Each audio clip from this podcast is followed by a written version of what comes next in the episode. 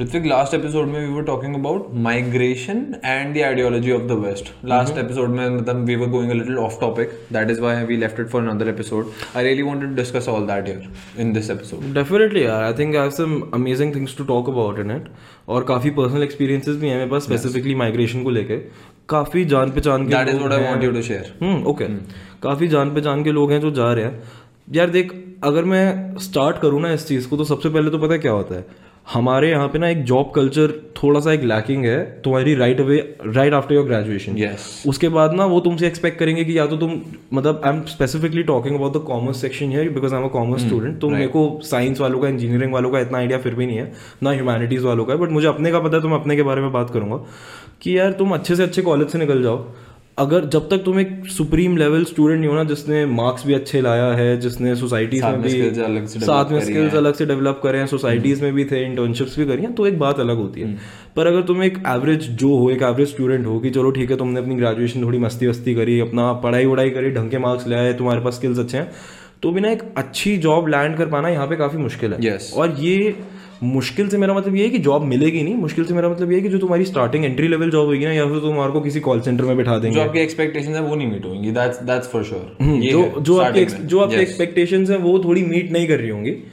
पर जब हम बात करते हैं बाहर की, तो ये तो लोगों ने देख बिजनेस बना लिया अपना बहुत अच्छा. मुझे कहीं अंदर से ये चीज़ पता चली थी कि अगर मान ले मैं आज एक ऐसा एजेंट हूँ मतलब जो बच्चों को बाहर भेज रहा है पढ़ाई वढ़ाई कराने के लिए, जो अगर मैंने किसी का मतलब मैंने किसी बच्चे को बुलाया, उसका आइल्स का टेस्ट वगैरह कराया, जो लोग बाहर जाने का सोचते हैं या गए में उनको ये सब पता होता है. तो मतलब बाहर जाने के लिए तुम्हारे को पहले एक लैंग्वेज टेस्ट देना पड़ता है, उसके बाद तुम्हारे प्रीवियस रिकॉर्ड्स लगते हैं. yes. जो तुम्हारा मतलब अगर तुम पीजी डीएम के लिए जा रहे हो, पोस्ट ग्रेजुएशन डिप्लोमा कोर्सेज या फिर मास्टर्स वगैरह के लिए जा रहे हो, तो अलग अलग टाइप के तुम्हारे को टेस्ट देने पड़ते हैं. सबसे कॉमन जो चीज़ होती है, अब देख जो इंसान बाहर जा रहे हैं एमबीए करने के लिए उसकी बात अलग है, hmm. या जो इंसान बाहर जा रहे हैं इंजीनियरिंग करने के लिए एमआईटी जैसे कॉलेजेस में, तो वो एक बहुत अलग बात आ जाती है. वो तो जाना भी चाहिए मतलब, क्योंकि वैसे लेवल की एजुकेशन आई थिंक काफ़ी कम कॉलेजेस हैं और जो है वो हाईली कम्पिटिटिव हैं, तो शायद वो चीज़ नहीं मिल पाती. वो जा रहे हैं अच्छी बात है. पर एक जो ये है ना कि हर बच्चे को आजकल बाहर जाने की जो हो रखी है थोड़ी सी हुड़क कि नहीं मेरे को बाहर जाना है, बाहर जाके रहना है, ये चीज़ थोड़ी सी प्रॉब्लमैटिक है यार. yes. भाई अब क्या होता है कि जब तुम अपना लैंग्वेज टेस्ट दे देते हो ना, तो तुम्हारे प्रीवियस ग्रेजुएशन रिकॉर्ड्स या फिर तुम्हारे स्कूल रिकॉर्ड्स लगते हैं और तुम्हारा जो तुम्हारी लैंग्वेज टेस्ट होती है उसके जो बैंड जो भी तुम्हारा स्कोर आता है वो लगता है. मान ले कि अगर मैं एक एजेंट हूँ, मैंने मेरे पास एक बच्चा आया, मैंने उसका दस कॉलेजेस के साथ मेरा टाई अप है, मैंने दस कॉलेजेस में उसका एप्लीकेशन सबमिट कराया, मैं उसे कंसल्टेंसी सारी की सारी फ्री में दूंगा. पर अगर उन दस कॉलेजेस में से किसी एक कॉलेज में भी उसका एडमिशन हो जाता है ना और वो वहाँ पे चला जाता है, तो पता मुझे कमीशन कितनी मिलेगी? हाँ, एक बच्चे की एक लाख रुपए. एक लाख रुपए सिर्फ एक बच्चे की कमीशन मुझे मिलेगी. साल में दो मेजर इंटेक्स होते हैं, सितंबर और जनवरी. यू टॉकिंग अबाउट कनाडा ना? नॉट जस्ट कनाडा, यूरोप में भी यही सीन होता है मोस्टली. जैसे अगर कोई यूके जा रहा है तो वहाँ पे मेजर इंटेक जो होता है सितंबर होता है, जहाँ पे सारे के सारे कॉलेजेस खुले होते हैं. कनाडा में ये बड़ा होता है कि सितंबर एंड जनवरी. पर देख ये बात भी फिर है कि आधे से ज्यादा बच्चे जाते कनाडा ही हैं क्योंकि वो बहुत ही बड़ा हब बन गया है. बट मतलब कमीशन हर जगह मिलती है, उसमें कोई वो नहीं है, दो राय नहीं है, कमीशन हर जगह मिलती है भाई. अब उनकी कमाइयाँ इतनी ज़्यादा हो रखी हैं आज के डेट में. सितंबर जनवरी के महीने में वो दो महीने तीन महीने काम करते हैं और उसमें उसमें ना वो अपनी सालों सालों की कमाइयाँ निकाल के चले जाते हैं क्योंकि बच्चे इतने जाते हैं भाई. अब पता है इसकी रियलिटी के बारे में कोई बात नहीं करता. आज कोई बच्चा बाहर चला जाए, स्टार्टिंग में वो बहुत खुश रहेगा, वो जाएगा, वो अपने हॉस्टल में या फिर किसी फ्लैट को रेंट करके, अपार्टमेंट को रेंट करके वहाँ पे रह रहा होगा. उसके बाद वो कोई पार्ट टाइम जॉब भी ढूंढ लेगा, उसके पास वहाँ पे पढ़ाई का प्रेशर ज़्यादा नहीं होगा, नॉर्मल टेस्ट वहाँ पे होंगे नहीं, तुम्हारे को प्रोजेक्ट सबमिट करने है, रिपोर्ट सबमिट करनी है और तुम्हारा काम खत्म. तुम्हारे को तीन चार घंटे से ज़्यादा की क्लासेस नहीं है एक दिन में. तुम्हारे को गवर्नमेंट अब तो खैर कनाडा में ये भी अलाउ कर दिया है कि तुम्हारे को जितना मर्जी काम करना है स्टूडेंट वीज़ा पे वो भी करो. बच्चे और फुदक फुदक के खुश हो रहे हैं कि अब तुम पैसे ही पैसे कमाएंगे. पर यार फिर तुम वहाँ पे जाते हो, या तो तुम कोई डिलीवरी वाला इंसान बन जाते हो, या तो तुम्हारा कोई किसी रेस्टोरेंट में तुम जॉब करने लग जाते हो, कुछ ना कुछ ऐसा वैसा रिलेटेड, या तुम किसी फास्ट फूड चेन में कुछ न कुछ कुछ ना कुछ तुम ऐसा ही करते हो, या तो तुम अमेज़ॉन के फुलफिलमेंट सेंटर में कुछ भी साइड हसल भी बहुत लिमिटेड कि वहाँ पे तुम जाओ और तुम सोचो कि तुम्हारे को कोई पार्ट टाइम जॉब किसी कॉर्पोरेशन में मिल जाए जहाँ पे तुम्हारे को कोई व्हाइट कॉलर वाला हिसाब किताब मिले, ये तो नेक्स्ट टू इम्पॉसिबल होता है. या तो तुम फिर वही बच्चे बन के जा रहे हो जो जा रहे हो सीधा हार्वर्ड में नहीं है ना, हाँ, या तो तुम सीधा बच्चे वही हो जो सीधा हार्वर्ड में जा रहा है, तो बात एक अलग होती है.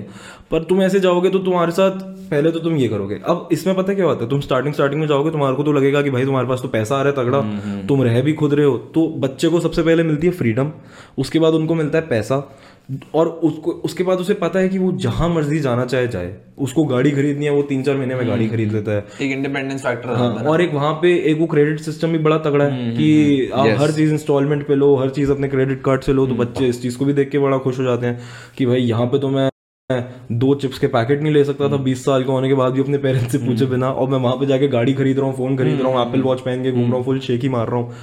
तो ये चीज़ें बच्चों को अट्रैक्टिव बहुत लगती हैं, पर जब उनका कोर्स खत्म होने पे आता है ना तो उनके पास बचते हैं सिर्फ दो ऑप्शन, या तो वो आए चुपचाप घर, ठीक है, क्योंकि वहाँ पे तुम्हारे को कोई अच्छी वाइट कॉलर जॉब मिल नहीं रही, या फिर तो तुम या तो तुम उसी काम में फुल टाइम लग जाओ जब तक तुम्हारे को कोई ढंग की जॉब नहीं मिलती जो तुम पार्ट टाइम कर रहे थे। अब वही लिमिटेड फील्ड्स तुम्हारे पास रह गई। अब वहाँ के देश जो है उनके पास पॉपुलेशन अब है नहीं ज़्यादा और डिप्लीडिंग भी है, तो उनको लगता है कि हाँ भाई हमारे कंट्री की डेवलपमेंट तब होगी जब ये लोग आएंगे। अब होता क्या है कि वो तो पहले कमा जाते हैं क्योंकि इंटरनेशनल स्टूडेंट की फीस होती है दो तीन गुना ज्यादा कंपैरेटिवली। अगर किसी बच्चे की कोर्स की फीस तीन लाख रुपए तो तुम्हारी की नौ दस लाख रुपए होगी होगी तो वो भी खुशी खुशी देके जा रहे हो। अब लेकिन बात ये आ जाती है ना कि अगर तुम्हारे को बाहर जाके सेटल होना है तो चल एक चीज़ है, पर तुम देखा देखी में पागलों की तरह भागे जा रहे हो, तुम्हारे को आइडिया भी नहीं है कि क्या हिसाब किताब है क्या नहीं है, तुम exactly. अपनी तरफ से रिसर्च कर रहे हो नहीं कर रहे हो, तुम्हें लग रहा है कि तुम बाहर जा रहे हो, तुम दो तीन साल में मर्सिडीज चलाने लग जाओगे कैसे। देख एक बात देख, आज की डेट में ना कनाडा में एक एवरेज घर जो है वो है somewhere around four hundred thousand to five hundred thousand मतलब चार से पांच लाख कैनेडियन डॉलर के आसपास। ये भी तब जब तुम टोरंटो जैसे शहर में नहीं रह रहे हो। अगर तुम मेन टोरंटो सिटी में रहने की कोशिश करेगा ना तेरे को वन मतलब तेरे को दस बारह लाख डॉलर से कम का नॉर्मल घर नहीं मिलेगा। अब इसको तू अगर सिक्सटी से मल्टीप्लाई कर दे बहुत बड़ी अमाउंट आ जाती है। अब तू अगर वहां पे जाके रेंट पे रह रहा है और तेरा काम चल रहा है तो तब तक तेरे को लग रहा है कि हाँ भाई मेरे पास फोन भी आ गया, मैं वॉलमार्ट पे जाके शॉपिंग भी कर रहा हूँ, मेरे पास अपने लैपटॉप भी आ गए, गाड़ी भी आ गई, रेंट भी जा रहा है, मेरा तो काम सही चल रहा है। पर तू मुझे बता कि तेरी एवरेज सैलरी चालीस हजार है, घर वहां पे चार लाख का है, मतलब दस साल तक अगर तू सीधा सीधा काम करता रहेगा और तू एक रुपए भी खर्च नहीं करेगा उसमें से एक रुपए भी, विच इज नॉट पॉसिबल, उसके बाद जाके तू एक घर खरीद सकता है। yes. ये चीज पॉइंट का बना यार। exactly. एक भाई पता है I I feel like a lot of students what they do is कि वो अपना प्रोज एंड कॉन्स कभी वे ही नहीं किया, कभी देखा ही नहीं कि अगर मैं इतना पैसा अपने माँ बाप का लेके जा रहा हूँ मैं उसको निचोड़ भी पाऊंगा, will I be able to extract more than the money I had already invested. वो निचोड़ तो लेते हैं हाँ. क्योंकि फर्क आ जाता है करेंसी का यार, बट नहीं व्हाट आई फील इज कि जो आपने एक्सट्रैक्ट अपने माँ बाप से पैसा लिया hmm. वो आपने एक्सट्रैक्ट तो कर लिया hmm. लेकिन वो जो टाइम गया hmm. उसका क्या बेनिफिट हुआ हाँ. ये बात तो है। पर अच्छा एक तो चल ये तो चल एक काफी बेसिक लेवल की बात हो गई यार। अगर बच्चा बाहर जाके खुश रह रहा है उसके बाद अगर वो किराए पे भी रह रहा है कैसे भी रह रहा है वो चाहे कोई भी काम कर रहा है कोई बात नहीं चल ठीक है वो खुश है वहाँ पे अच्छी बात है उसको फ्रीडम मिल रही है बहुत बढ़िया है। अगर तुम्हारे घर पे तुम्हारे को नहीं मिल रही थी तुम्हारे को वहाँ पे रहने में ज़्यादा मज़ा आ रहा है वो भी अच्छी बात है। पर पता है इन सब चीज़ों की ना एक बहुत बड़ी डार्क साइड है यार जिसके बारे में कोई बात ही नहीं करता। मतलब कुछ लोग बात करते हैं बट ये जो एजेंट्स वगैरह होते हैं ना इनकी इन्फ्लुएंस इतनी स्ट्रांग होती है वो कहते हैं तो बेकार की बातें हैं ये बेकार कॉलेजेस होते हैं ये होता है वो होता है। भाई तू आज की डेट में कनाडा जा। अब मैं कनाडा की बात बार बार इसलिए कर रहा हूँ क्योंकि वो एक बहुत मेजर हब है फॉर इंटरनेशनल स्टूडेंट्स। बहुत लोग वहाँ पे जाना कंसिडर करते हैं। देखो यार अगर तुम some of the top tier universities में जा रहे हो तो तो बहुत ही अच्छी बात है। पर अगर तुम बस ये सोचो कि नहीं मुझे बाहर जाना है बाहर जाना है मुझे बाहर रहना है ये चीज़ थोड़ी सी प्रॉब्लमेटिक क्यों हो सकती है। देखो पता है भाई मैंने एक एनजीओ की रिपोर्ट पढ़ी थी। एक अंकल है वहाँ पे सरदार हैं वो इज़ अ सिख वो वहाँ पे कनाडा के ही हैं वहीं पे रह रहे हैं वो अपना एनजीओ चला रहे हैं। और तेरे को पता है वो अपने एनजीओ में मतलब वो बेसिकली काम करते हैं। उनका जो एनजीओ चलता है इंटरनेशनल स्टूडेंट्स के लिए चलता है मोस्टली ज़्यादा इंडियंस के लिए क्योंकि वो खुद इंडियन मतलब पहले इंडियन थे अब तो क्या कनाडा में ही है। तो उनकी मैंने रिपोर्ट पढ़ी थी वो बताते थे कि भाई हर महीने कम से कम नहीं तो कम से कम एक बच्चे की डेड बॉडी कनाडा से इंडिया भेजी जाती है। क्यों? वहाँ पर इतना ज़्यादा सुसाइड रेट है। अब मेरे कुछ दोस्त और कंट्रीज़ में भी रह रहे हैं। अब उन्होंने मुझे अपने एक्सपीरियंसेस बताए कि वहाँ पे तुम हॉस्टल में रह रहे हो तुम स्मोक कर रहे हो ड्रिंक कर रहे हो उनको इस चीज़ से फ़र्क नहीं पड़ता पर वो फिर भी हफ्ते में एक बार ही आते हैं चेक करने। क्यों? क्योंकि उनको इस चीज़ का डर लगता है कि किसी ने सुसाइड ना कर लिया हो। हफ्ते में एक बार ही वो आते हैं तुम्हारा कमरा चेक करने। उनको कोई फर्क नहीं पड़ रहा कि सामने उन्हें क्या सामान पड़ा हुआ दिख रहा है। They don't care. उनको ये कि भाई तुम जिंदा तो हो या नहीं हो। वहाँ पे डिप्रेशन की प्रॉब्लम इतनी ज़्यादा है कि भाई बच्चा बाहर चला जाता है तो पहले तो उसने बस देखा होता है हॉलीवुड या फिर अगर वो पहले बाहर exactly, अगर exactly. वो कभी बाहर घूमने भी गया होता है ना तो भी उसे दिखता है कि वो टूरिस्ट लाइफ देखता है। Exactly exactly. जब वो वहाँ पे परसीव्ड रियल लाइफ देखता है। मतलब तुम टूरिस्ट स्पॉट में जाओ ठीक हाँ. है मैं आज अगर चला जाऊँ मान ले कश्मीर के टूरिस्ट स्पॉट में तो मेरे को तो लगेगा कि भाई बढ़िया जगह है, यही अगर मैं गलती से पीओके में घुस गया मुझे तो गोली मार के भगा देंगे वो। Exactly. That's what I'm saying. पता है वही ना जो एक perceived life देखते हैं ना लोग, ये media outlets पे and all that, भाई लोग बहुत flatter हो जाते हैं, लेकिन उसकी असलियत पता है किसी को वो, अरे वो कहानियां भी तो ऐसी सुनते हैं ना। Exactly. कि वो आदमी ट्रक चलाता है, वो ऑडी खरीद ली उसने, रेंज रोवर खरीद ली उसने, ये खरीद लिया उसने, वो खरीद लिया। अब ये चीजें यार रियलिटी तो होती नहीं ऑब्वियसली। इसके बारे में अगर तू ठीक से सोचेगा भाई, तू खुद सोचना कि अच्छा एक ना चीज़ होती है, मेरे को वो टर्म नहीं याद आ रही, वो होता है कि तुम्हारी करेंसी की एक्सपेंडिचर वैल्यू कितनी है, ठीक है। अगर तू इंडिया में बाईस लाख रुपए के आसपास कमा रहा है ना, और मैं कनाडा की तो बात नहीं करूंगा, मैं सीधा करूंगा बिग डैडी यूएसए की बात, क्योंकि भाई वो सबका अल्टीमेट ड्रीम होता है। हाँ, हाँ, कनाडा जाने वाले भी आधे बच्चे सोचते हैं कि भाई एक बार टाइम में बॉर्डर शिफ्ट करेंगे, हाँ, एक बार कनाडा की सिटीजनशिप मिल जाए फिर तो मैं भाग जाऊंगा यूएस, कुछ ना कुछ जुगाड़ करके। आधे कनेडियंस वैसे यूएसए में रह रहे हैं, तो मैं यूएसए की बात करता हूँ।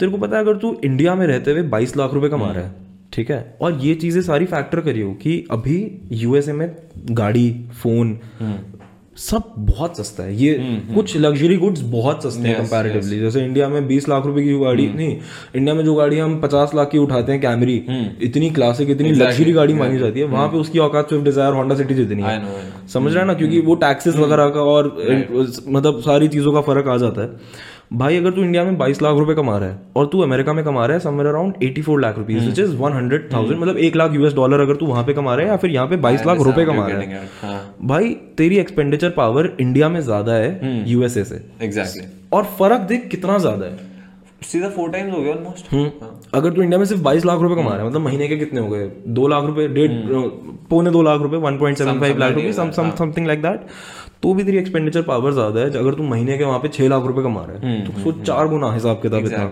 और भाई मैं तेरे को एक बात बताऊं, एक लाख यूएस डॉलर की अगर तुम्हारे को जॉब कहीं मिल जाए ना, मेरे को अगर मिल जाए मैं आज भी भाग जाऊं, क्योंकि इतनी मुश्किल है इतनी अच्छी जॉब मिल पाना। और अब तो देख आज से दो तीन साल पहले की बात अलग होती थी, अब ये जो रशिया यूक्रेन का वॉर हुआ और इतने क्राइसिस आ गए, फ्यूल क्राइसिस आ गए, अभी पीछे सऊदी अरेबिया ने भी अपने जो प्राइसेस रिवाइज करे हैं जिसमें यूएस ने इतना वो करा है, प्रेशराइज करा है, तो थोड़ा जियोपॉलिटिक्स में चले गए। पर तो भाई इससे हुआ क्या कि इन्फ्लेशन इतनी ज्यादा बढ़ गई वहां पे। अब ये जो कनाडा में अब इन्होंने कर दिया कि पहले तो तुम सिर्फ बीस घंटे काम कर सकते थे, अब तुम चालीस घंटे कर सकते हो, ये चीज बदल गई। अब बच्चे इस चीज को देख के खुश तो हो रहे हैं, पर भाई वो ये तो देख नहीं रहे कि उन्होंने भी कुछ करा है तो सोच समझ के करा होगा। उनको तो लग रहा है कि अब तो हम पैसे ही पैसे कमाएंगे, उनको ये नहीं पता कि महंगाई इतनी बढ़ गई है कि तुम्हारा लाइफस्टाइल कोई चेंज नहीं पाएगा। To tackle that inflation you need to have more expenditure, expenditure power, मतलब you need that money in your pocket to tackle that inflation. बिल्कुल, and that that is the thing ना, कि चाहे वहां पे भी प्रॉब्लम ये है कि इन्फ्लेशन तो बढ़ेगा पर कोई किसी की जॉब वॉब की सैलरी ऑलरेडी बढ़ नहीं रही। एग्जैक्टली, तो उन्होंने अलाउंस बढ़ा दी, हाँ, बढ़ा दिया। तू कभी वॉल स्ट्रीट जर्नल एक है यूएसए की, एक मैगजीन है, बिजनेस रिलेटेड मैगजीन है, वो बढ़िया मस्त मस्त आर्टिकल छापते हैं, आप लोग भी देखना कभी, उसमें ना तुम्हारे को पता चलेगा। मैंने इतने आर्टिकल्स पढ़े हैं कि इस टाइम पे इतने सारे अमेरिकन जो हैं जो एक एवरेज इनकम वाले की चालीस से पचास हजार यूएस डॉलर पर साल वाले, उन लोगों की बैंड बजी पड़ी है भाई, वो अपने खर्चे निकालने के लिए अपने सेविंग्स से खर्च कर रहे हैं। वहाँ पे तुम जाओ साला, वहाँ कनाडा के बारे में तो इतना झूठ दिखाते हैं कि भाई तुम वहाँ पे जाओ तुम्हारे लिए मेडिकल सब फ्री है, हॉस्पिटल वगैरह सब फ्री है। सिस्टम तो one of the biggest fails of Canada honestly. मैंने तू कभी तू कभी एम्स गया है, मूलचंद एम्स, इन सब जगहों पे गया तू? भाई वहाँ पे तूने भीड़ भड़ाका देखा कितना होता है? मैं तेरे को बताऊं, अगर तू एम्स की लाइन में लगा हुआ है ना और तेरे सर पे चोट लगी हुई है, और यही तू कनाडा में है और तेरे सर पे चोट लगी हुई है, अगर कनाडा का गवर्नमेंट हॉस्पिटल खाली भी होगा ना जहाँ पे तेरे को फ्री में सब कुछ हिसाब किताब अपना मिलेगा और एम्स भरा हुआ भी होगा, फिर भी एम्स में ना तू जिंदा बच जाए इस चीज के ऑड्स ज्यादा है। वहाँ पे दस दस घंटे के लिए पड़े होते हैं भाई, कोई अटेंड नहीं करता कि नहीं अगर अगला कोई आएगा हम उसको प्रायोरिटी देंगे। भाई बिलीव इट और नॉट, कनाडा में, मतलब I read this somewhere, I don't know the credibility of it, कि even if you need a very urgent procedure done, भाई सात सात आठ आठ महीने की वेटिंग है। हाँ हाँ, सात सात आठ है ही नहीं मामला, देखना भाई ये चीज कितनी खराब है। एंड प्राइवेट हेल्थ केयर जिस लेवल का एक्सपेंसिव वहाँ पे कोई अफोर्ड नहीं कर पाता है। भाई मैंने केस सुना था, एक आदमी का कोर्स जो था वो था बारह लाख रुपए का फीस, मेन फीस, ठीक है, उसमें काफी जीआईपी वगैरह काफी अलग अलग चीजें लगती है, तुम्हारी टिकट रेंट वेंट वो सब हटा दे, मैं सिर्फ कोर्स की बात कर रहा हूँ, कोर्स की फीस थी बारह लाख रुपए। भाई उस बंदे का पैर टूटा और तेरे को पता है उसको प्राइवेट से करवाना पड़ा, उसका खर्चा कितने का है पैर ठीक कराने का? अठारह लाख रुपए। भाई फ्रैक्चर लगवाने का यहाँ पे भाई तू गवर्नमेंट हॉस्पिटल आधे घंटे में, आधा तो नहीं चल एक दो घंटे में फ्री फ्री करके धक्का मार देंगे, चल तेरी एक्सरे रिपोर्ट, जा तू प्राइवेट में जा वहां पे, चल चार पाँच घंटे थोड़ी फॉर्मेलिटी ज्यादा करेंगे, निकाल देंगे, जाओ निकलो अपना काम वाम करो, घर जाके रेस्ट करो। भाई उस बंदे के अट्ठारह लाख रुपए लग गए इस चीज़ के यार। यहाँ पे मैं मैं मैक्स चला जाऊँ जो भी बढ़िया से बढ़िया हॉस्पिटल ले ले महंगे से महंगे, भाई पैर टूटे मेरे फ्रैक्चर के पच्चीस हजार रुपए से ज्यादा लग नहीं सकते और मुझे वो भी महंगे लगेंगे। उन्होंने तो दस हजार का काम है भाई, किसी और से करा के निकल जाओ भाई। वहाँ पे तुम जाओ भाई तुम्हारे बिल ऐसे फटेंगे, तुम्हारी बैंड बच जाएगी देख के। अच्छा और लोग ये चीज़ रियलाइज नहीं करते, वहाँ पे लोग इतने रेसिस्ट है ना कनाडा में, इतना झूठ बोला जाता है ना। अब जैसे एक बात समझ तू, अब भाई मैं किसी को लेके डिसरिस्पेक्टफुल नहीं होना चाहता यहाँ पे, क्योंकि हो सकता है काफ़ी लोगों को लगे कि मैं एग्जाम्पल ऐसा दे रहा हूँ कि कोई ऑफेंस ले ले, पर बात का मतलब समझना कि अगर यहाँ पे तो किसी भी फ्रूट वेंडर वगैरह के पास जाएगा ना, वो आपस में लड़ रहे होते हैं, या कोई भी छोटा बिजनेसमैन यहाँ पे दिल्ली में स्पेसिफिकली भाई वो पता है किस बात पे लड़ रहे होते हैं कि ये साले बिहार वाले कहीं पे भी आ जाते हैं, यूपी वाले कहीं पे भी आ जाते हैं, हमारा काम खराब कर देते हैं, आके हर जगह अपने ठेले लगा लेते हैं, ये कर लेते हैं वो कर लेते हैं। भाई ये तो तुम एक ही कंट्री में रहते हो, फिर भी ये रेसिज्म ही है ना। ऑफ कोर्स ये रेसिज्म ही है ना भाई। यहाँ पे तुम एक कंट्री में रहते हो और उसके बाद भी ये चीज़ इतने अच्छे लेवल पे हो रही है। अगर तुम कनाडा जाते हो ना, वहाँ पे उन लोगों को इंडियंस से इतनी नफरत है, काफी एरियाज में इतनी नफरत है, द नेटिव्स जो द वाइट पीपल ऑफ समझ गया ना, the natives the Canadian natives, भाई उन लोगों को इतनी नफरत है उनको। भाई वो दे थिंक ऑफ अस जैसे हम कोई नीच जाति के हैं। लोगों को ये चीज उनको लगता है कि भाई गोरे बहुत अच्छे हैं, और पता है ये बहुत बड़ी प्रॉब्लम है। अब मैं वेस्ट के ऊपर आऊँ, ये तो खैर ठीक बात हुई जो हुई। भाई तो अगर बात करेगा ना, अगर कोई गोरा आदमी यहाँ पे घूमने आता है, अब इससे फर्क नहीं पड़ता वो कौन सी कंट्री का है कौन सी का नहीं है, भाई दुनिया पागल हो जाती है। क्यों? तुम बेवकूफ हो। exactly. तुम कभी exactly. बाहर जाओ hmm. तुम कभी बाहर जाओ hmm. भाई तुम यूरोप चले जाओ, अमेरिका hmm. चले जाओ, तुम्हारे को ऐसी गालियां देते हैं। तुम साला अमेरिका में किसी साउथ के साइड पे चले जाओ, कोई बड़ी बात नहीं है, तुम्हारे को गोली मार दे वहीं पे टूरिस्ट को। यहाँ पर if you go to a common tourist spot, ठीक है, अगर कोई गोरा है वहाँ पे, अरे वीआईपी भाई लोग सेल्फी खिंचवा रहे हैं। क्यों क्यों मतलब ऐसा क्या है? या तो भाई कोई सेलिब्रिटी मतलब तुम, या कुछ लाइफ में अचीव किया है, मतलब मतलब किस किस लेवल पे हो, किसी पोस्ट पे हो, भाई क्यों? वो गोरा है तो भैया तुम जाके उसके साथ फोटोज खिंचवा रहे हो, फोटोज खिंचवा रहे हो। अच्छा फोटोज, और ये भी मैं नॉर्मल जनता की बात नहीं कर रहा कि हाँ मतलब ठीक है, मतलब people like us who know a little bit about stuff हम नहीं जाके करवाएंगे, लेकिन most of the population on a tourist spot. तुम ताजमहल चले जाओ भाई, यू रिमेंबर हम लोग जब गए थे भाई, गोरों के साथ फोटोज खिंचवा रहे हैं लोग, क्यों क्यों? भाई भाई कौन है वो, क्या है एग्जैक्टली, और किस चीज की सुप्रीमेसी है? मुझे तो ये बात समझ नहीं आती, I fail to understand this. मतलब जब तक फिर जब तक ब्रिटिश तुम्हारे सर पे बैठ के नाच रही थी तब सही था, मतलब तुम लोग मतलब अपनी औकात क्या दिखा रहे हो तुम। अच्छा एक तो ये चीज हो गई कि चल भाई कोई गोरा यहाँ पे आ जाए, तुम पागलों की तरह उसके फैन बने घूम रहे हो कि अरे what do you want, what do you need, blah blah blah. भाई यही कोई बेचारा कोई गरीब आदमी तुम्हारे देश का ही कोई किसी चीज में परेशान हो रहा हो ना, तुम उसकी लात मार के निकल जाओ कि साले कौन है तू, हट। उसकी हेल्प नहीं करोगे तुम कि अरे हां तब इग्नोरेंस इज अ ब्लिस। और वही कोई गोरा दिख जाना तेरे को, अरे I will translate it for you, भाई वो शॉप वाला उसका काट रहा है बीस रुपए वाली चीज, हां एग्जैक्टली, काट में जाके हेल्प करा रहे हो, काट क्या क्या जरूरत पड़ी तेरे को है? हाँ, वो, वो बेचारा खुश हो रहा है। हाँ, भाई गरीब आदमी गोरे का काट रहा है। हाँ, exactly. अब मैं वो दो सौ रुपए की तीन सौ रुपए ले रहा था। हाँ, ठीक है, तो उसके लिए लोग उसके लिए उसके लिए डेढ़ डॉलर का फर्क है, उसको घंटे का फर्क पड़ रहा है। exactly. तुम भाग रहे हो भाई। देख मैं मानता हूँ कि भाई अतिथि देवो भव is a very good ideology that we carry, and भाई it is one of the biggest reasons why there are so many cultures in India today that exist, so many religion, सब खुशी खुशी प्यार से रह रहे हैं, चाहे मीडिया जो दिखाए मीडिया जो मर्जी दिखाए। मुझे पता है कि भाई मैं हिंदू हूँ, मैं मुस्लिम्स के साथ खुशी खुशी बैठा हूँ, मेरे दोस्त हैं इतने सारे, सिख इतने सारे मेरे दोस्त हैं, क्रिश्चियन से मेरी मतलब वो भी दोस्त दोस्ती हैं, बट मुझे कोई दिक्कत नहीं है, पर हम सब exactly. रह रहे हैं आराम से, कोई दिक्कत नहीं है भाई। पर ये मुझे बताना कि अतिथि देवो भव और living with love, living you know having a loving thought for everyone, सबके साथ ढंग से रहना, welcoming welcoming everybody is a different thing. और किसी के तुम तलवे चाटना शुरू कर दो क्योंकि वो तुम्हारे देश में है, ये क्या बेवकूफी है भाई। एग्जैक्टली हां exactly, you don't you don't even get close to it भाई। तू कभी मैं यू बता रहा हूं, do you know the place called Grand Canyon in America? हां आई हर्ड ऑफ इट। वो तेरे को पता है थोड़ा साउथ साइड में है, तो वहां पे ज्यादा राइट विंग टाइप्स लोग, वहां पे रिपब्लिकन ज्यादा रहते हैं, जो काफी की जो थोड़ा रेसिज्म में भी हाथ yes. बात रहता है, जो थोड़े की बिल्ड अ वॉल वाले जो लोग होते yes, हैं कि भाई yes. वो थोड़ा रैडिकल एक्सट्रीम रैडिकल, हाँ चल ठीक है, उनका अपना yes, मैं हाँ. किसी को कॉल आउट नहीं करना चाहूंगा, उनका अपना थॉट है भाई। अगर कोई टूरिस्ट बन के भी वहां पे जाए ना और उनको लगे कि नहीं भाई नहीं ये तो कहीं और का लग रहा है हमारे को, भाई अगर तू अमेरिका जाए, आज तू इंडिया में अगर कोई गोरा आ रहा है, उसने अपना पासपोर्ट सिर्फ एयरपोर्ट पे दिखाना है या फिर होटल में चेक इन करते time identity card. If you are going to United States, Oregon में दिखाना है, मिशिगन में दिखाना है, शिकागो में दिखाना है, तुमने हर जगह दिखाना है। तू कोई स्टेट बॉर्डर क्रॉस करेगा ना, एंड मैं इन स्टेट्स का नाम क्यों नहीं है तेरे को भी पता है, मुझे पता है भाई अगर तू वहाँ पे जाके किसी का भी मतलब तू अगर अगर तू वहाँ पे है ना और तेरे पास दस साल का टूरिस्ट वीजा पड़ा है पूरे के पूरे यूनाइटेड स्टेट्स का, मैं किसी भी स्टेट में ट्रैवल कर सकता हूँ, कुछ भी कर सकता हूँ, फिर भी अगर तू वहाँ पे जा रहा है और तेरे पास अपना पासपोर्ट अपने बैग में या पॉकेट में नहीं है ना, अगर जो तेरे को पुलिस वालों ने पकड़ लिया और अगर तेरी इंग्लिश वीक है, तू उनसे बात, भाई तू सीधा जेल जाएगा। उनको घंटे का फर्क नहीं पड़ेगा इस चीज से कि नहीं भाई टूरिस्ट है ये है, उनको लगेगा इमिग्रेंट असाइलम को भगा दो।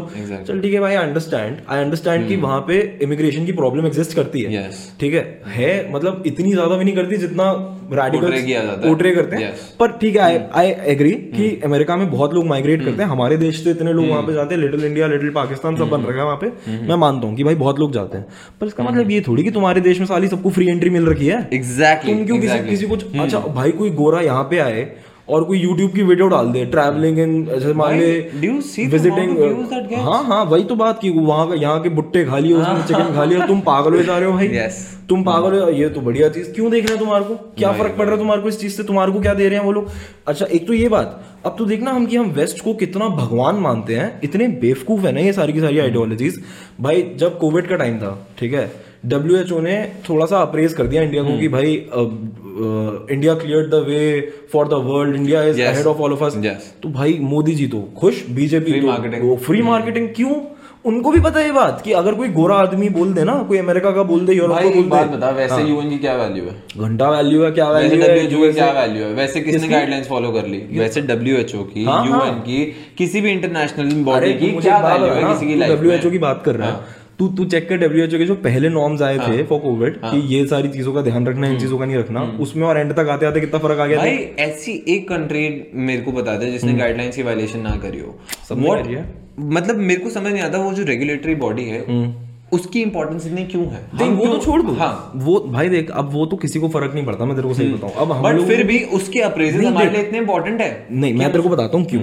भाई देख जो इंडिया की गवर्नमेंट है ना, उनको घंटे का फर्क नहीं पड़ता। अब तू जाके देख एस जयशंकर जी को, वो मुंह पे उतार के आ रहे हैं अमेरिका की, यूरोप की, भाई तुम भाड़ में जाओ, तुम कौन हो, हो गए तुम जो, भाई तुमसे बड़ी इकोनॉमी लेके बैठे हो। Double standards, that is true, that is good, but भाई तू जनरल पॉपुलेशन को देखना, वो इतने खुश क्यों होने लग जाते हैं। भाई ये न्यूयॉर्क पोस्ट करके एक है, ठीक है, वो भी एक ऐसे न्यूज चैनल टाइप्स है, भाई सबको पता है कि वो पेड पीआर में अच्छे से काम करते हैं, ठीक है, वो अगर इंडिया के बारे में कुछ उल्टा बोल देना, भाई इंडिया वाले ऐसे मरने लग जाते हैं कि भाई I am ashamed to be this, I am ashamed to be that। Liberals है ना भाई, नहीं नहीं यहाँ पे जो सारे जो आपको जो मेन लेफ्टिस्ट लिबरल सब मिलेंगे, भाई वेस्ट का जो मीडिया है दे फेल टू अंडरस्टैंड कि even that is a paid media, लोग समझते ही नहीं है भाई इस बात को। मैं ऑनेस्टली बता रहा हूँ, आई फेल टू अंडरस्टैंड। वैसे भैया तुम इतने ज्यादा समझदार बनते हो, भैया तुम्हें सारी दुनिया की नॉलेज है, तुम्हें ये नहीं पता कि भाई मीडिया कैन बी बॉट। भाई नहीं, हम तो भाई सारे ट्रस्टेड सोर्सेज पढ़ते हैं, हम अल जजीरा पढ़ते हैं, हम वॉशिंगटन पोस्ट पढ़ते हैं, हम सब पढ़ते हैं। भाई तुम्हें मतलब एक कंट्री बताते हैं जिसके साथ यूएस का बेनिफिट था और उसको प्रेज नहीं किया। बिल्कुल है भाई, टेल मी समथिंग। मतलब मेरे को तो ये बात समझ नहीं आती भाई, लोगों ने इतने डबल स्टैंड्स बना रखे हैं लिबरल्स। मतलब I honestly did not want to call a lot of people out, I have a lot of people in my circle also who really support this agenda. पूरा प्रोपेगेंडा बना रखा है कि भैया हम लेफ्टिस्ट हैं, हम लिबरल्स हैं। यार भाई देख उसमें आइडियोलॉजी नहीं, देख नहीं नहीं नहीं मैं ऑनेस्टली बताऊं, यहाँ पे जो आइडियोलॉजी आइडियोलॉजी अलग चीज है भाई, सूडो का फिर दोनों तरफ है। आई एम नॉट सेइंग कि I am in this ideology और I am against this ideology, मैं सारा सूडो लिबरल्स की बात कर रहा हूँ भाई। फिर सूडो राइट विंग भी तो उतना ही स्ट्रांग है ना। बिल्कुल है, बिल्कुल है, सूडो राइट विंग। तू भाई अब मैं तेरे को इतने न्यूज चैनल दिखा दूं, वो ऐसी ऐसी बातें करे भाई, तू आधा दिन उसे देख ले और तू अपना दिमाग खोल के मत देख, तू बस एक एवरेज ठीक है मैं न्यूज है मैं ट्रस्ट करूंगा कि क्रेडिबिलिटी क्रेडिबिलिटी को क्वेश्चन ही ना करूं। तो भाई क्रेडिबिलिटी को अगर तू क्वेश्चन ना करे, तू आधे दिन में ऐसा जानवर बन जाएगा कि भाई मेरे को तो जो अपनी फेथ अलावा का देखेगा थप्पड़ मारता हुआ। ये कोई तरीका थोड़ी होता है यार।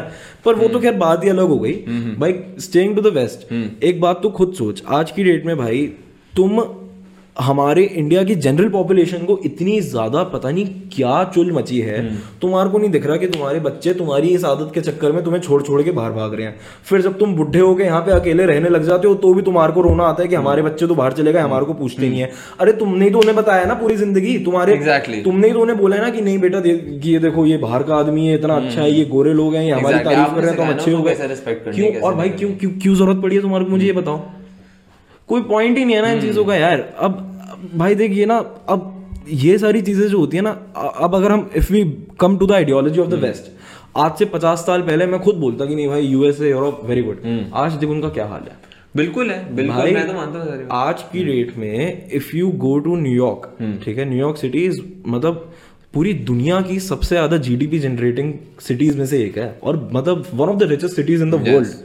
भाई उसका तेरे को पता है लॉ एनफोर्समेंट का हाल कितना गंदा है, कितना भाई तू अगर अपनी बालकनी में खड़ा है ना वो बात अलग है, तू बहुत अगर ऊंची किसी फ्लोर पे बैठा है तो बात अलग है भाई, अगर तू अपनी बालकनी में खड़ा है वहां पे ग्राउंड फ्लोर पे तेरा घर है, अगर तेरी लोकेशन थोड़ी सी शेडी है ना, थोड़ी सी सस्ती, थोड़ी सी बेकार टाइप्स की, एकदम टॉप बिलियनर स्ट्रीट पे नहीं रह रहा तू, द विलेज में नहीं, अगर तू थोड़ा पीछे की साइड कहीं रह रहा है ना भाई, रात के टाइम पे तेरे को पता नहीं चलेगा कि गोली चली है या किसी का एग्जॉस्ट चला है गाड़ी का तेज से, इतना बुरा हाल है भाई वहां पे। कुछ जगहें ऐसी हैं, एक है कोई यूट्यूबर, मेरे को नाम नहीं याद आ रहा, मैंने उसकी वीडियो देखी थी भाई, उस बंदे ने विजिट करा ये सारी की सारी चीजें भाई, उसके साथ एक गोरा आदमी था जो न्यूयॉर्क का रहता है, वो उसे सब समझा रहे हैं कि यहाँ पे किसी से आई कांटेक्ट नहीं करना, अगर कोई तुझे देखे ना कि तेरे में भिड़ने आ रहा है तो तू सॉरी अगर तेरे को कोई देखे ना तेरे में भिड़ने आ रहा है तो चुपचाप साइड होकर निकल जाइए, तो थोड़ा सा सड़क पे चला जाइए, साइड वॉक के अंदर घुस जाइए, पर उससे भिड़ियो मत क्योंकि भाई तेरे को नहीं पता चलेगा कब चाकू निकाल के मार देगा। तू दिल्ली में ये चीज इमेजिन कर सकता है? बिल्कुल, मतलब भाई दिल्ली में ऐसे दो केस हो जाए, सड़क पे उतरा दुनिया पूरी थप्पड़ मारना शुरू कर दे कि क्या पुलिस को पुलिस को पकड़ के बेल दे। और यही भाई यही सेम जनता है जब उनके बच्चे का यूएसए का वीजा लग जाता है ना, वो तो ऐसे खुश होते हैं कि भैया भाई अब तो भाई आर पार हो गया, अब तो अंबानी हमारे घर पे आके पोछा लगाएगा, exactly. तो हम इतने अमीर हो गए। exactly. क्या बेवकूफी है यार आज की रेट में।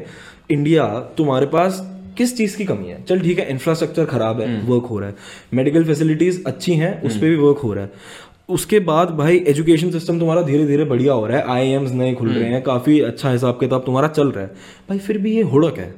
बिल्कुल भाई, भेड़ चाल वाला सिस्टम, भेड़ चाल वाला बहुत जगह देख रहा हूँ, भेड़ चाल वाला भेड़ चाल वाला सिस्टम है। पर भाई इसके बारे में ना मैं एक और बात करूंगा तेरे से कि अभी तो खैर हमने बात करी कि वेस्ट एक्चुअली है क्या और हमारे इंडिया में क्या दिक्कत है। भाई we should also talk about west की ऐसी फेल्ड आइडियोलॉजीज जिसको आज अगर हम देखें ना हम हंसेंगे उनपे कि तुम क्या हो क्या तुम। और भाई शर्मंद शर्मिंदगी की बात तो ये है कि हम उनपे हम उनपे हंस रहे हैं पर आपस में भी हम इतने सारे लोगों को जानते हैं। चल अगर कोई बाहर पढ़ाई वढ़ाई करने जा रहे हैं उसके अगेंस्ट नहीं हो कि तुम जाओ अपना पढ़ के आओ, अच्छा है, वहां रहना है वहां पे भी रहो, कोई दिक्कत नहीं है। पर भाई एक वो होता है ना कि नहीं जी नहीं, हमारे तो यूएसए में इतने लोग बसे हुए हैं, हमारे तो कनाडा में इतने लोग बसे हुए हैं, इस पे तुम फ्लेक्स किस बात का कर रहे हो? एग्जैक्टली भाई, इसमें खुश होने की इसमें खुश होने की चीज क्या है? इसमें खुश होने की बात क्या है? भाई वहां पे तुम्हारा नेबर मर जाए ना बर्फ में, तुम्हें छह दिन तक पता ना चले जब तक उसकी बॉडी की स्मेल ना आनी शुरू हो जाए तुम्हारे को। भाई बहुत सीरियस चीज है।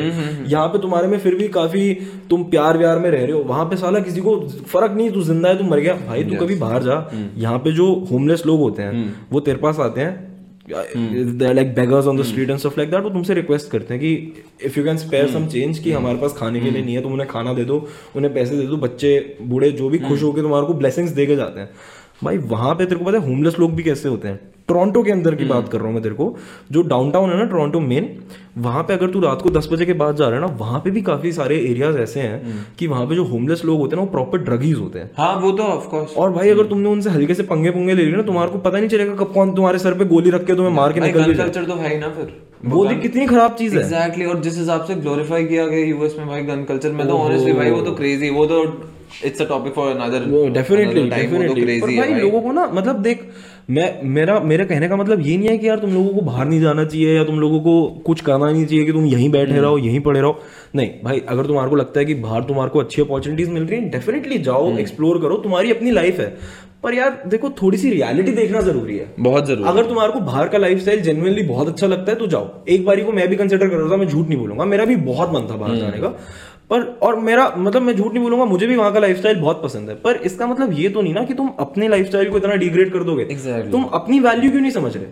बात ये कि तुम तुम्हारे को अपनी वैल्यू नहीं है, तुम्हारे को इस चीज से फर्क नहीं पड़ रहा कि तुम्हारी अचीवमेंट्स क्या है। आधी दुनिया को ये नहीं पता इंडिया की इंफ्रास्ट्रक्चर डेवलपमेंट क्या चल रही है। exactly, एक दिन में एक दिन में पैंतालीस किलोमीटर सड़क खींच रही है, ठीक है। अब मैं किसी पार्टी को सपोर्ट नहीं कर रहा गाइस, ऑनेस्टली मेरे को घंटे का फर्क पड़ता है। You like that person mister Nitin, ये ये कहानी हो गई ना। वो तो देख, I think that guy is like by everyone. हां एग्जैक्टली, मतलब he is one of the very rare politicians who is actually like by everybody. He and S Jaishankar ji, वो he is also very nice like. But मतलब बात वही है कि देखो, मैं किसी स्पेसिफिक पार्टी को सपोर्ट करने की बात नहीं कर रहा हूं। भाई तुम्हारे को बीजेपी पसंद है, गुड फॉर यू। तुम्हें कांग्रेस पसंद है, गुड फॉर यू। तुम्हें आम आदमी पसंद है तो भी गुड फॉर यू। भाई मुझे मुझे इस चीज से कोई फर्क नहीं पड़ता भाई, सीरियस बात कि मुझे इस चीज से कोई फर्क नहीं पड़ता। पर मैं बस ये कह रहा हूं कि यार तुम ना ये अपने दिमाग के अंदर ना जो भी कचरा कोई बाहर का गोरा आगे भर देना, इसको भरवाना खत्म करो और थोड़ा सा इस चीज को रियलाइज करो कि भाई तुम्हारा देश आजाद हो गया सत्तर अस्सी पचहत्तर साल पहले। तुम्हारे